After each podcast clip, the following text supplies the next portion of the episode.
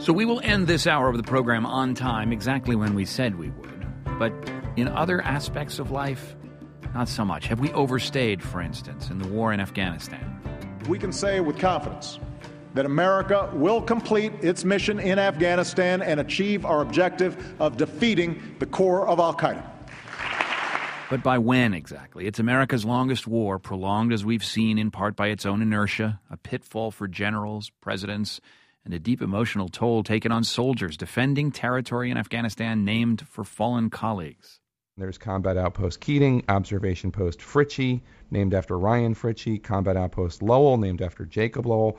None of these places exist anymore as American camps, but it became more difficult for the U.S. to leave because they didn't want to be doing a disservice to their fallen brothers. That's CNN anchor Jake Tapper speaking on this program earlier this hour. This idea of staying when the rewards are uncertain and the harm is absolutely clear. It's a problem for many facets of life. Staying in a bad situation, easy to regret in hindsight, hard to change in the middle of it all. Hi, my name is Kurt. I'm calling from New Jersey. I uh, once had a boss who called me up frantically that we were going to miss our product launch date. So I went to his house. He lived about an hour and a half from me, only to arrive to find out that he wanted me to babysit for him. This actually happened a couple of times. Happened a couple of times. You didn't leave the job. We love your story of staying long past the point when your losses were certain, when you justified your actions by not walking away from what are called sunk costs, or tell us when you left the table and walked away from a situation that was deteriorating ahead of time. The sunk cost fallacy, it's called. Joining us to explain it is Daniel Molden, Associate Professor of Social Psychology at Northwestern University, who specializes in what's called motivated judgment decision making. Daniel, welcome to the program. Hello, John. Thanks for having me. This is a real difficult one, whether you're in a bad job or whether you're in a bad valley in Afghanistan, right? Yeah, it's it's really difficult because it turns out there's a lot of reasons why people get invested once they've made a decision, once they've actually you know made a choice, and if it started to go wrong, they they get stuck in it because experiencing loss fundamentally fundamentally changes our psychology. We start thinking about things different when we start to uh, have these sorts of negative experiences, and that the way it changes your psychology tends to get you stuck in that in that mindset. Uh, for example, you know, losses have more immediate consequences um, for us than sort of missed opportunities. So if we do something and it's going wrong, we're experiencing that as very strongly, whereas we're not able to think about, you know, what we're missing out on by by not changing course. It's it's it's hard for us to sort of envision this uncertain future. It's very easy for us to envision that certain loss that, that we're dealing with right now. And what that does to our psychology is it is it gets us very focused on doing whatever we can to just erase that loss. We just want to we want it to go away. We want to dig ourselves out of that that hole. And what that often leads us to do is keep throwing time and money and, and effort just to try to get ourselves back to where we started without realizing that it, it might be better to just walk away uh, use those resources to, to, to try to, to, to get to, to get something else to, to, to take this new opportunity that might be available. The best quality decisions, uh, psychologists say, are the ones that are detached, that come with uh, an emotional neutrality. Yet every time you experience a loss in a decision of your own making, even if it wasn't your own making, you suddenly have a stake in erasing the loss. You suddenly lose your sense of objectivity. Is there a way to detach? Is that what's going on here? Uh, that is another another big factor. So not only sort of our loss is really uh, emotionally arousing, but there there is also this uh, aspect of I've I've committed to this this thing. I've I've I'm publicly made this decision, or if if only to myself, I've I've committed to this this course of action.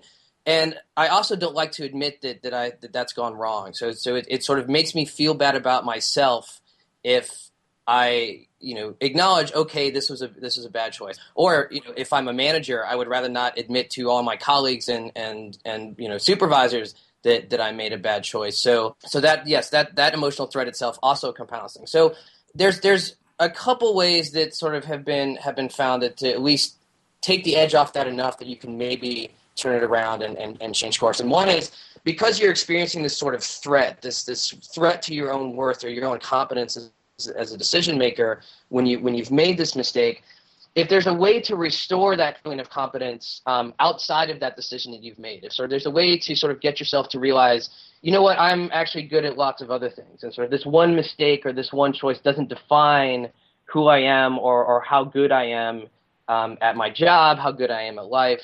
And so if you can sort of bolster your feeling of competence in, a, in an entirely different domain, that can uh, reduce the the emotional consequences of that one bad decision enough that you can p- perhaps achieve this this detachment again and and you're able to to, to shift course. So we've actually we've done we've done research where where we can we do that to people. We get them to think about ways in which they're good at other things and that does uh, a lot of the break out of this cycle a bit. All right. Well daniel let's listen to a couple of listeners who who really bring this disheartening sense of digging yourself deeper in, into their relationships and, and some of their sort of work situations. Let me play you a couple of voices here.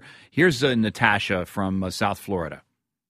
I have in relationships and work because I didn't know how to value myself enough and say, I deserve better.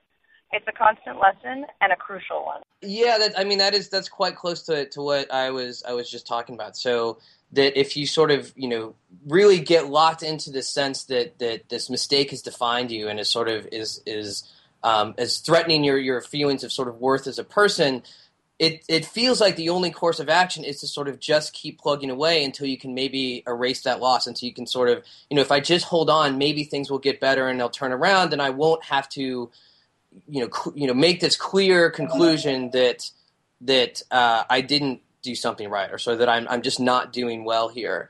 Um, whereas you know if you can if you can find a, a, separate source of worth sort of outside of that decision that you've made or just just sort of step back and realize that that one decision doesn't define the whole of who you, who you are that that sort of can help you move forward. That is who's, sort of who's good at this? Who's good at doing this um, there's you know people who who have a high self uh, high sense of self worth uh, initially that sort of helps them. It has that extra buffer. So there are people who if they if you genuinely feel bad about your yourself and sort of then then any kind of you know new mistake is just going to compound that. So there are people who just generally have more confidence, um, are able to sort of not let uh, each each one of those things um, trip them up. And, and the, another sort of group of people who are able to get around this are people that sort of actually are, are uh, don't allow themselves to get too focused on on losses in general. So you know, remember I so said sociopaths. So sociopaths are good at this. That's that's. Um,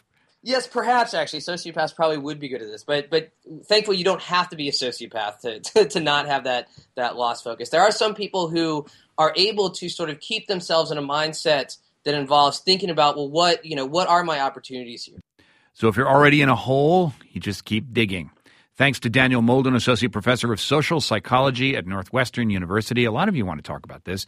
Miami florida. Yes i stayed in the situation because of the lesser of two evils fallacy meaning my work conditions sucked but it was better than being unemployed.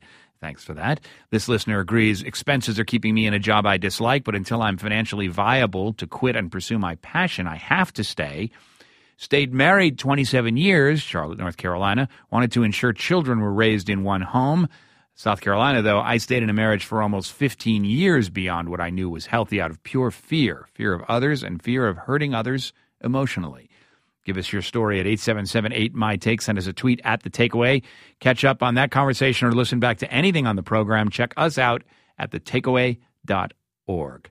Happy Monday. Thanks so much for listening. I'm John Hockenberry. This is The Takeaway. There's a lot going on right now mounting economic inequality, threats to democracy, environmental disaster, the sour stench of chaos in the air. I'm Brooke Gladstone, host of WNYC's On the Media. Want to understand the reasons and the meanings of the narratives that led us here, and maybe how to head them off at the pass? That's On the Media's specialty. Take a listen wherever you get your podcasts.